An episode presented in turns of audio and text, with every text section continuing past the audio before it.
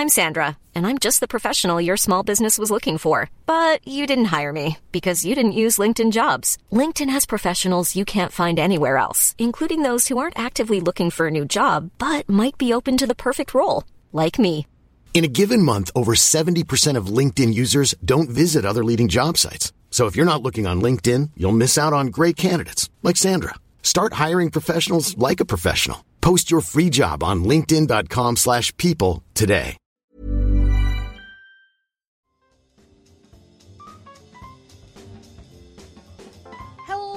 Everyone. Welcome to Let's Talk About Brand. I, of course, am your host, Christine Gritmon. Welcome to those of you who are joining us for the podcast on your podcast player of choice.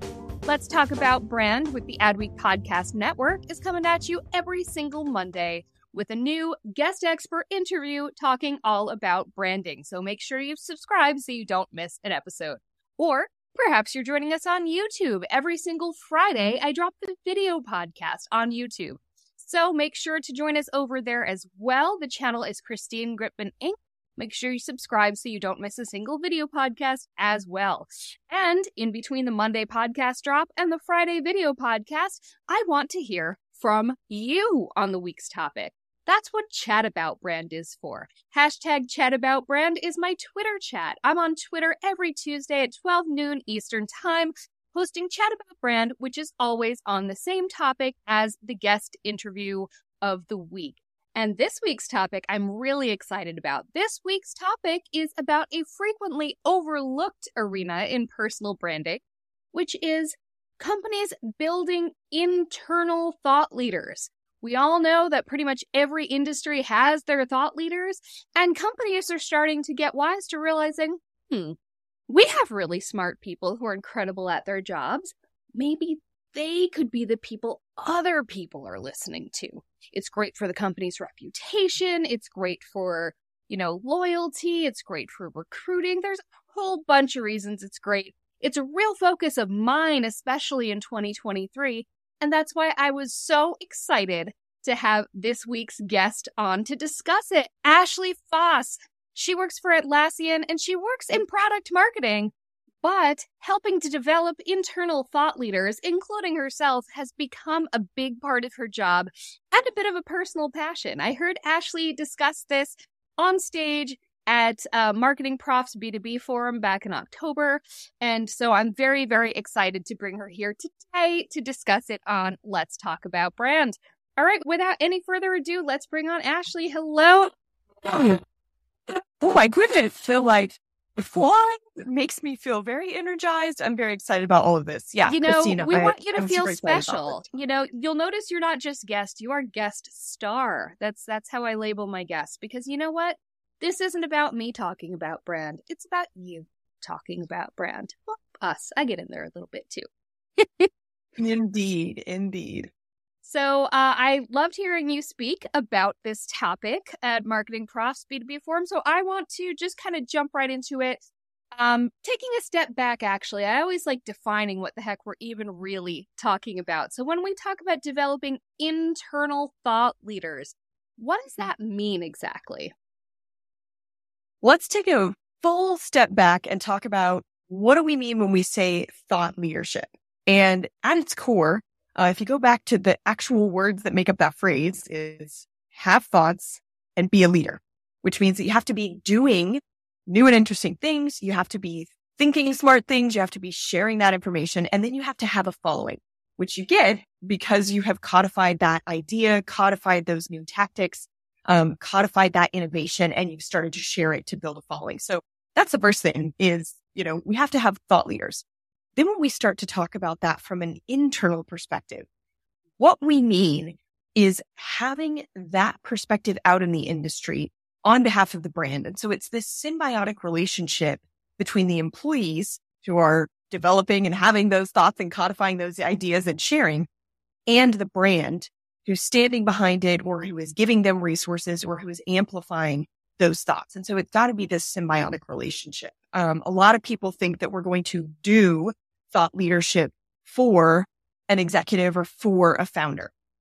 That doesn't work. If the founder doesn't already have things to say, then they have no thoughts. right? They may be a leader of the company, but they don't have any thoughts to become a thought leader.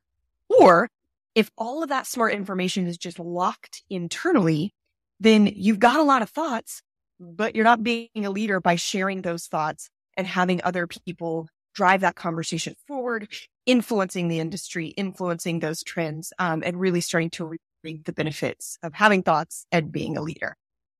I love what you said about how they do need to have their own thoughts. You're not just, you know, a script writer and putting the executive up on stage like a ventriloquist dummy, sort of parroting.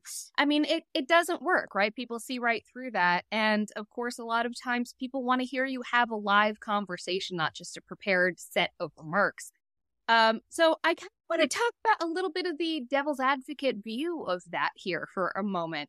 Um, I, I had a conversation with my brother about this, and he was like, "Why would companies want to put their people out there to, as you put it, Ashley, share that knowledge with other people?" To be a leader. Why share that knowledge? Why not just hoard it? Why not just take those brilliant employees keep them a secret so that no one no other companies try to poach them and uh, have them keep their brilliant thoughts to yourself, only benefiting your company. Why should and why are companies increasingly developing and and getting on board with this idea of being broader industry thought leaders?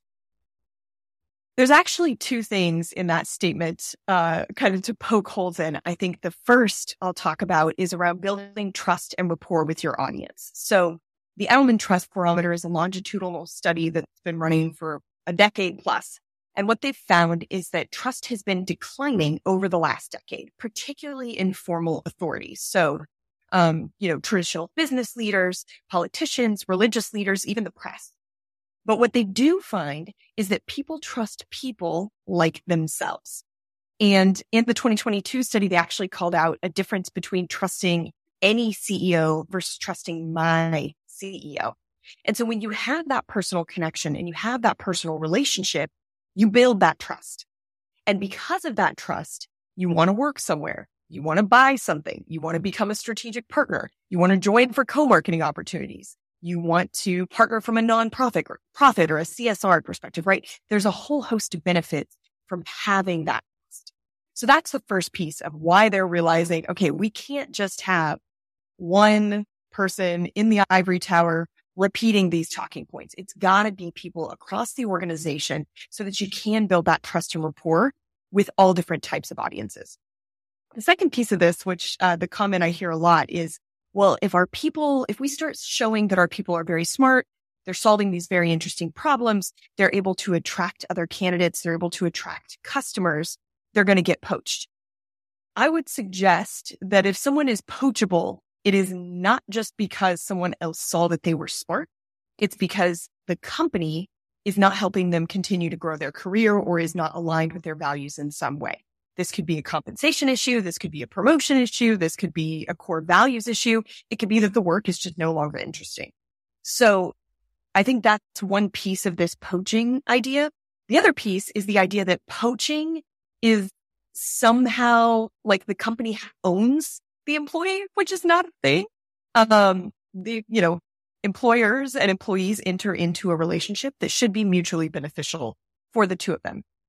And if an employee wants to leave, I actually think employers should encourage that because there's a couple reasons for that. One, if they want to leave, they're probably not doing their best work for the company anymore.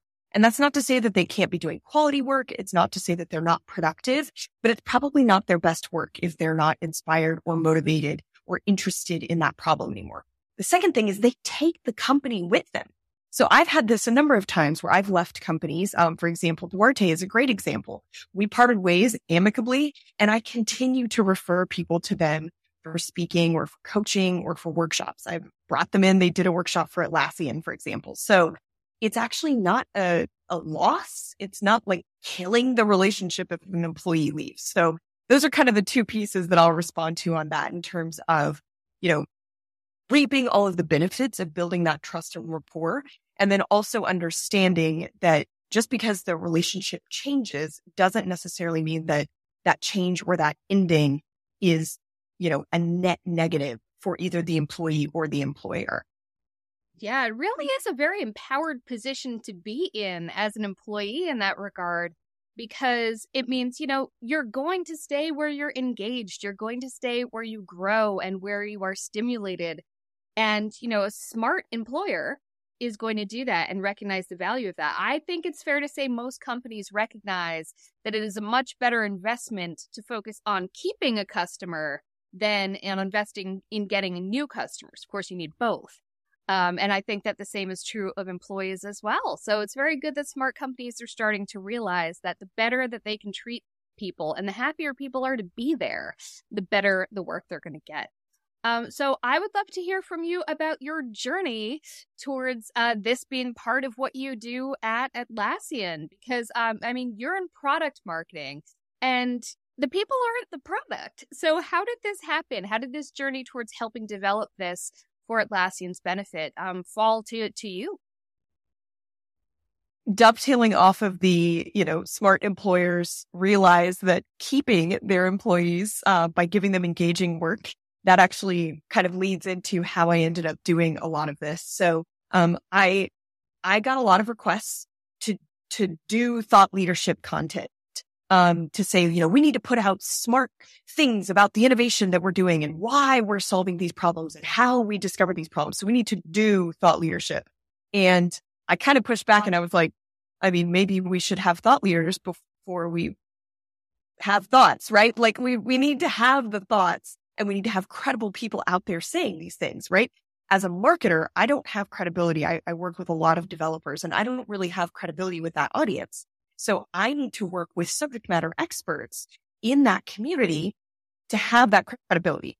The problem is a lot of developers don't really have the core skills or responsibilities to codify their very smart ideas and share them.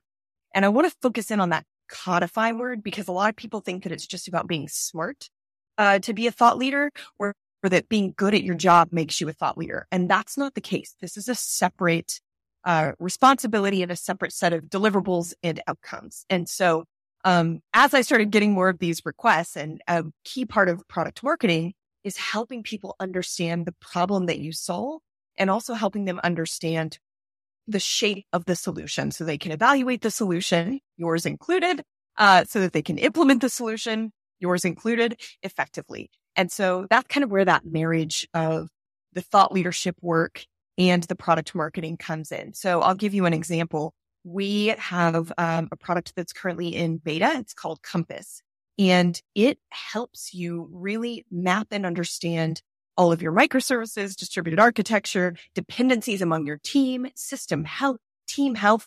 It's a very comprehensive tool to tame software sprawl that's a lot of words that a lot of people struggle to understand or struggle to solve. And so when we talk about thought leadership, we need to have somebody who has worked across those different problems and can create that content, who can go on podcasts, who can share on LinkedIn about how and why you need to solve this problem and then how and what we're doing as Atlassian to solve it. And so that's where that marriage comes from a credible person, helping them amplify the smart ideas and the smart work that they're doing. And then it does eventually um, come into potentially a, a, buy intent funnel, or if we need to hire people who have skill sets um, to help solve that problem, that would come into something like, you know, a trust or a recruiting type of funnel. Now, I personally have a tremendous number of blind spots professionally, simply because the companies that I've worked for throughout my whole career I've been the target audience for. So I've been kind of speaking to myself in in a lot of the work that I've done. To your point, you know, this is an environment where you are surrounded by all sorts of subject matter experts that maybe aren't subjects that you are particularly an expert in necessarily yourself. That you have to be able to, you know, speak their language on some level. So how do you kind of evaluate what's going to work in terms of, you know, who you're putting forward and how you know, somebody saying that they can speak about something intelligently and clearly, you know, how do, how do you evaluate if that's really going to translate? I have a four pillar framework that I've developed. It's credibility, profile, prolific, and depth of ideas. And so what you're really honing in on there is that mix of credibility and profile, I would say. So I actually see I'm I'm fortunate from a depth of ideas perspective. Um, we have a very strong internal blogging culture in Atlassian. And so a lot of people, you know, write these nascent ideas or say, Hey, I'm exploring this thought or Hey, I noticed this problem or this gap. Here's some ways that I think we could potentially solve it. Or, Oh, I read this super interesting thing. Here's how I think it relates to something that I'm working on. So the nice thing in that case is there's already a lot of kind of peer validation internally where people go on these, you know, long comment threads to pick apart each other's ideas or to build on each other's ideas. And so you can start to see that this resonates with the target audience. It is credible. Here's where there are gaps, or here's where maybe it's a nascent idea, which actually contributes very well to that depth of ideas because you want to be putting out new, novel, and innovative things, not just the same tried and true advice. So that's the first way is um, doing that validation with peers um, hopefully you have some folks internally or they have a network that they can do that with. The second piece is on that profile. And this is where, you know, are they going to dedicate the time to go on podcasts, to develop conference talks and actually be on stage, to make themselves available for press briefings or analyst briefings or investor briefings, to actually take the time to put out that content? Are they going to write it? Are they going to record it? Are they going to share it on social media? And you do get a sense. Um, there are some people who just fundamentally, they are not good speakers or they are not good on camera. And yes, you can get them training, you can get them coaching, but they have to buy into that. So there's a piece of it that it's not just about, are you smart for yourself and for the problems that you're solving, but are you committed and able to grow in that skill set of actually doing the sharing? And so um, I have that four pillar framework. It's got three different levels and there's proof points in terms of how often you're sharing the prestige of the outlets and how many, you know, inbound versus pitch acceptances do you get and the nature of those. Um, but you do have to help support. I think that you can't outsource the thinking. And especially in the beginning, whoever that thought leader is has to be doing a lot of that content creation and codification because they're the ones that have the thoughts uh, but then as they continue to grow, you do have that support from marketing or PR or events or social media experts who can help them amplify the reach of content. Hiring for your small business? If you're not looking for professionals on LinkedIn, you're looking in the wrong place. That's like looking for your car keys in a fish tank. LinkedIn helps you hire professionals you can't find anywhere else, even those who aren't actively searching for a new job but might be open to the perfect role. In a given month, over 70% of LinkedIn users don't even visit other leading job sites. So start looking in the right place. With LinkedIn, you can hire professionals like a professional. Post your free job on linkedin.com slash people today. Hey, it's Ryan Reynolds, and I'm here with Keith, co-star of my upcoming film, If, only in theaters May 17th. Do you want to tell people the big news? All right, I'll do it. Sign up now and you'll get unlimited for $15 a month in six months of Paramount Plus Essential Plan on us. Mintmobile.com slash switch. Upfront payment of $45 equivalent to $15 per month. Unlimited over 40 gigabytes per month. Face lower speeds. Videos at 480p. Active Mint customers by 531.24 get six months of Paramount Plus Essential Plan. Auto renews after six months. Offer ends May 31st, 2024. Separate Paramount Plus registration required. Terms and conditions apply if rated PG. And you've brought us really, really nicely to the next thing that I wanted to dig into, which is the opportunities, the platforms for developing these thought leaders. I mean, I imagine there's some of it that is, you know, internal in terms of you leveraging those thought leaders for content that Atlassian is putting out. But to your point, there's also external opportunities like podcasts, speaking opportunities. So how do you um, help shepherd that? The first thing is to look at who the audience is and is it a practitioner audience? Is it an expert audience? Is it generally kind of the broader market audience? Um, so first is to look at the audience that you're reaching and kind of the depth and maturity of their knowledge about this topic. The second piece is looking at where do they spend time? Where do they find a lot of their credible information? So I actually have a worksheet. Um, I call it the personal branding worksheet, but it includes um, a list asking whoever this person is to add a list of 25 influencers or accounts that they follow. And I specifically tell them that it cannot be mainstream outlets like the Wall Street Journal or the Harvard Business Review or, you know, Oprah, for example, like, yes, everybody follows those. That is not a meaningful connection of your peers for most people. So where are you getting your information? Who do you think is credible? Why do you think that about them? Right. So digging into that. And then the second piece is looking at different blogs and conferences or outlets that they would like to pitch. And so when you start asking people in the industry, again, you and I are both marketers, we know Inbound has a really strong reputation as a conference in our industry. Marketing Profs has a really strong uh, reputation as a conference in our industry, for example. Developers don't know those conferences. They don't know and they don't care, right? Uh, in contrast, AWS reInvent, Microsoft Ignite, Black Hat, um, RSA, those are some of the conferences that tend to have a good reputation um, among developers, for example. And I know that because I work with developers, but those conferences probably don't mean very much to you. So asking the people, where do you want to show up? What would be successful as a metric for you if you were on this stage or on this podcast? And then we start to target those on realistically, what are you going to get on? Um, so for example, a lot of people will reference how I built this, um, or, or how they built that on NPR. Realistically, there are not a lot of people, especially if they're just starting out, who would successfully be able to get onto that podcast. And so, um, I hear this a lot too, of people saying, you know, marketers, yeah, I want to give the keynote at inbound. Okay. How, you have no followers.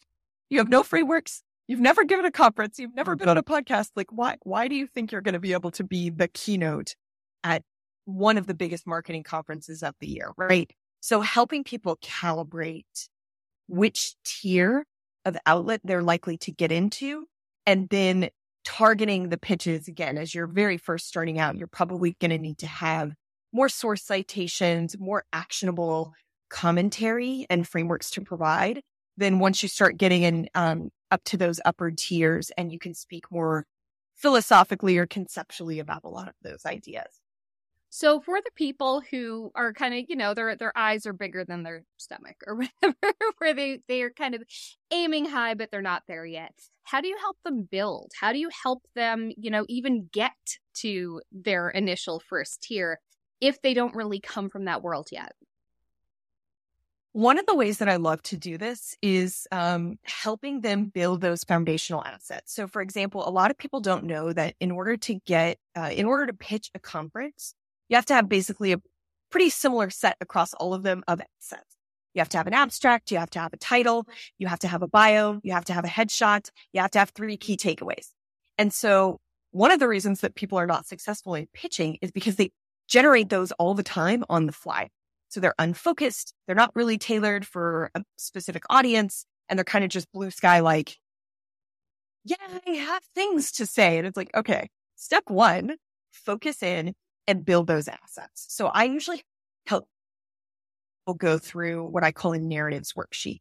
Um, and when we do that, we talk about the topics at different depths. So conceptual, which is the what and the why of the idea, strategic, which is the tools, processes, and key knowledge components to make the idea reality. And then tactical. And that is the nitty gritty, super prescriptive, where the rubber meets the road to actually put in place the strategies to make the idea reality. So once we hone in on a couple of topics, we make sure that there's enough depth within that topic to carry you for somewhere between 12 and 18 months. Obviously, your ideas are going to change. Things are going to evolve, but if you only have one off, you know, a, half a LinkedIn post to say about this, it's probably not something that you want to use as a core topic. So then once we do that, we start to come up with that editorial calendar and then we start to come up with the pitches and then we start to target, you know, which outlets is this going to go on, say, the company blog? Is this going to go on LinkedIn? Are we going to pitch this to a third party outlet? So we really do get down to the nuts and bolts of when are you posting? Where are you posting? And how often are you doing that? Um, the answer should be regularly. Um, otherwise, you know, again, posting once a month on LinkedIn or going on, you know, one conference a year is not going to build you um, that profile that you need in the industry. Now, when it comes to things that you're creating, uh, where you're creating content with them for Atlassian, as you said, the company blog, things like that, um, how do you work with them? How do you work with your subject matter experts in a way that is actually going to help them build beyond that piece of content? It really depends on the person and it depends on the outlet. So we're fortunate because we're a large company to have a number of teams that help with us. We've got an SEO team, we've got a PR team, we've got an editorial team, we've got um, social media folks. We do have some people who are capable of ghostwriting. I think the biggest thing is making sure that we get time with that subject matter expert. Um, if it's ghostwriting, it needs to be probably several in depth interviews. It needs to be taking some of their original content that they've created internally to then turn that into external content. Um, and then the other piece of this is, um, especially for some of our, you know, executives, making sure they get media training, making sure they get speaker coaching. Um, at the end of the day, the the foundation is really getting those thoughts out of their head either onto paper or onto a recording that we can then turn into posts. Um, so it really depends on the person and kind of what level of person they're trying to work with. So we have somebody actually who sits on our team who is a tech evangelist. And so he is actually creating a lot of that content himself. And then we work with him to amplify the reach of that content. So it could be something as simple as he publishes something on LinkedIn and the brand handle uh, comment on that post because we know that that'll increase the reach because the brand handle has substantially more followers than he has. So it really depends on thought leader in terms of, you know, pitching or ghostwriting or amplification or just helping them think through the distribution plan um, so that they make sure they create enough assets across enough different depths and different outlets. All right, now I didn't ask you to prepare anything for this next question, so feel free to keep it kind of anecdotal. But given that this program of thought leadership development within Atlassian um, didn't really exist until you, you know, really brought it to them, what are some ways that you have witnessed it benefit the company? Again, you don't have to have facts or figures or anything, but just kind of how long have you been doing it and what have you seen thus far? I'll push back a little to say that it didn't exist before I brought it to the company because we have had a number of really smart, capable teams working on different pieces of this. Um, and so I'll, I'll say that my efforts to codify it via the framework and, and partnering with different folks, um, that's, that's helped to bring some structure to a bunch of disparate teams. But I would say we've been able to achieve a lot of amazing outcomes in terms of um, our PR team has secured a number of different press opportunities. Um, our work futurist has been on a number of really great stages with thousands of keynotes and attendees, um, all before I kind of got there and was like, hey, let's unite this a little bit. Um, so I, I, will give credit where credit is due that this did not start with me. Um, but on the flip side of that, I think some of the biggest things that we've been able to do is generate that trust um, and opportunities for people who don't have a big title to bring to the table, right? There's some foundational credibility and opportunities that come with having a C suite or founder level title that you just don't get if you're a senior manager or a director or a principal architect or a principal engineer, for example. And so um, I would say we've been able to see people skyrocket their reach on LinkedIn. We've had people get invited onto podcasts. We've had people get opportunities um, to present different sessions at some of the bigger developer conferences. And all of that comes because we've been able to build that, you know, smart thought leadership. We've been able to prove that they would add value, even if they don't have some of those other credibility markers like a large following or like um, a lot of previous citations in other outlets or something like that, right? So it's it's more that the first opportunity to be in some of these places has been has had outsized success compared to what their title or their past experience might suggest. I love that. And that's so key. We're not just talking about the C suite here. There's people at all levels who are subject matter experts, honestly, people who know what they're doing really well and probably have great thoughts to share. So, um, in, in conclusion, if there's a company out there listening to this, maybe smaller. They don't have a ton of assets to support a whole big program um, for this, but they want to do what they can. They want to do what they can to harness some of this for themselves, to support their employees, to uh, develop that thought leadership that also puts their name out there as well. Um, how can they get started? What are some easy first steps that pretty much any company can take? I'm highly biased to say that LinkedIn is a great place to get started. I think, um, and I've seen this across manufacturing. I've seen this across software as a service companies. Um, I've seen this across data science companies, right? This is not just a platform for marketers. Um, there's a logistics person who, who has made, uh, you know, gotten a ton of followers and, and gotten a ton of opportunities. So first, I would say empower your employees on LinkedIn. And this is not just giving them sets that they're supposed to copy and paste this is talking to them about the values, talking to them about the stories, talking to them about the messaging so that they feel empowered to authentically share their experience at the company with the audience, how they're solving problems. Um, so I think that's the first thing is empower them on LinkedIn. I'd say the second thing is pick one to two additional people, like most companies, even smaller ones, are doing some of these steps for either a founder or potentially the CEO. So I would suggest picking an additional one or two people at lower levels of the company who are already starting to share and who already do have some practice in codifying the work that they're doing, the ideas that they're having, the innovation that they're driving, and start to focus in on, okay, how do we pitch them for some of these tier two or tier three opportunities, right? You probably only want to keep your founder or your CEO for tier one opportunities, but don't waste those tier two and tier three opportunities to speak or do press or to interview on a podcast um, or to publish in an outlet. There's a lot of smart folks who are doing really great things and they may already be sharing a lot, but no one can hear them. So amplifying those one to two additional voices, those would be the steps that I would say for smaller companies who aren't quite ready to build out a huge program across different disciplines at all levels of the company.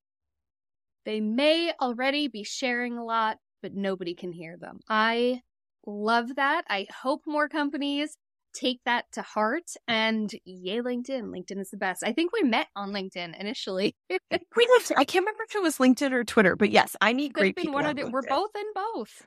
Yeah. Yeah. Speaking of which, Ashley, where can people find you? Why should they find you? And what will they find there?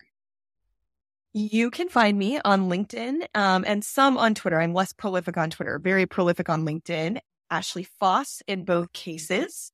Uh, why you should come there, I would actually say on LinkedIn. Sometimes I get very sassy. I get very uh, sassy facial expressions when I talk about thought leadership, for example. Um, but I do also share bits and pieces of my frameworks. And so if you need actionable advice to get started on this stuff. I post a lot of that content on LinkedIn. And uh, in terms of what you will find there, um, in addition to all of my professional stuff, every so often I post cake pictures um, and singing videos and every so often, you know, kiteboarding or fitness related things. So if you are interested in having a bit of whimsy in your feed, I occasionally provide that as well. One thing I want to point out to everyone is that you do this professional thought leadership stuff, but you're also a full human online. You're a full human in real life too, but I love that you you don't make it all business all the time because honestly that's not what makes people connect. So so that's awesome. Well, thank you so much for being here. This was great. Yeah, I'm so glad we were able to do this. Thanks for having me. And thank you for being here as well. Whether you're joining us on your podcast player of choice, make sure to subscribe to Let's Talk About Brand with the Adweek Podcast Network. I'm coming at you every single Monday with new guest expert interviews. Or perhaps you're joining us on YouTube for our Friday video podcast drop. Also, make sure to subscribe there as well. And I really hope that you'll join us on Tuesday in between. Every Tuesday at 12 noon Eastern Time, I'm on Twitter posting Chat About Brand, which is your opportunity to weigh in on the topic of the week. Thank you so much for joining me. Bye. Thanks for listening to Let's Talk About Brand, part of the Adweek Podcast Network and ACAST Creator Network. This podcast was produced by Christine Gritmon, executive produced by Al Manarino and John Heil, and edited by Christine Gritmon. You can listen and subscribe to all of Adweek's podcasts by visiting adweek.com slash podcasts. Stay updated on all things Adweek Podcast Network by following us on Twitter at Adweek Podcasts. And if you have a question or suggestion for the show, send us an email at podcast at adweek.com.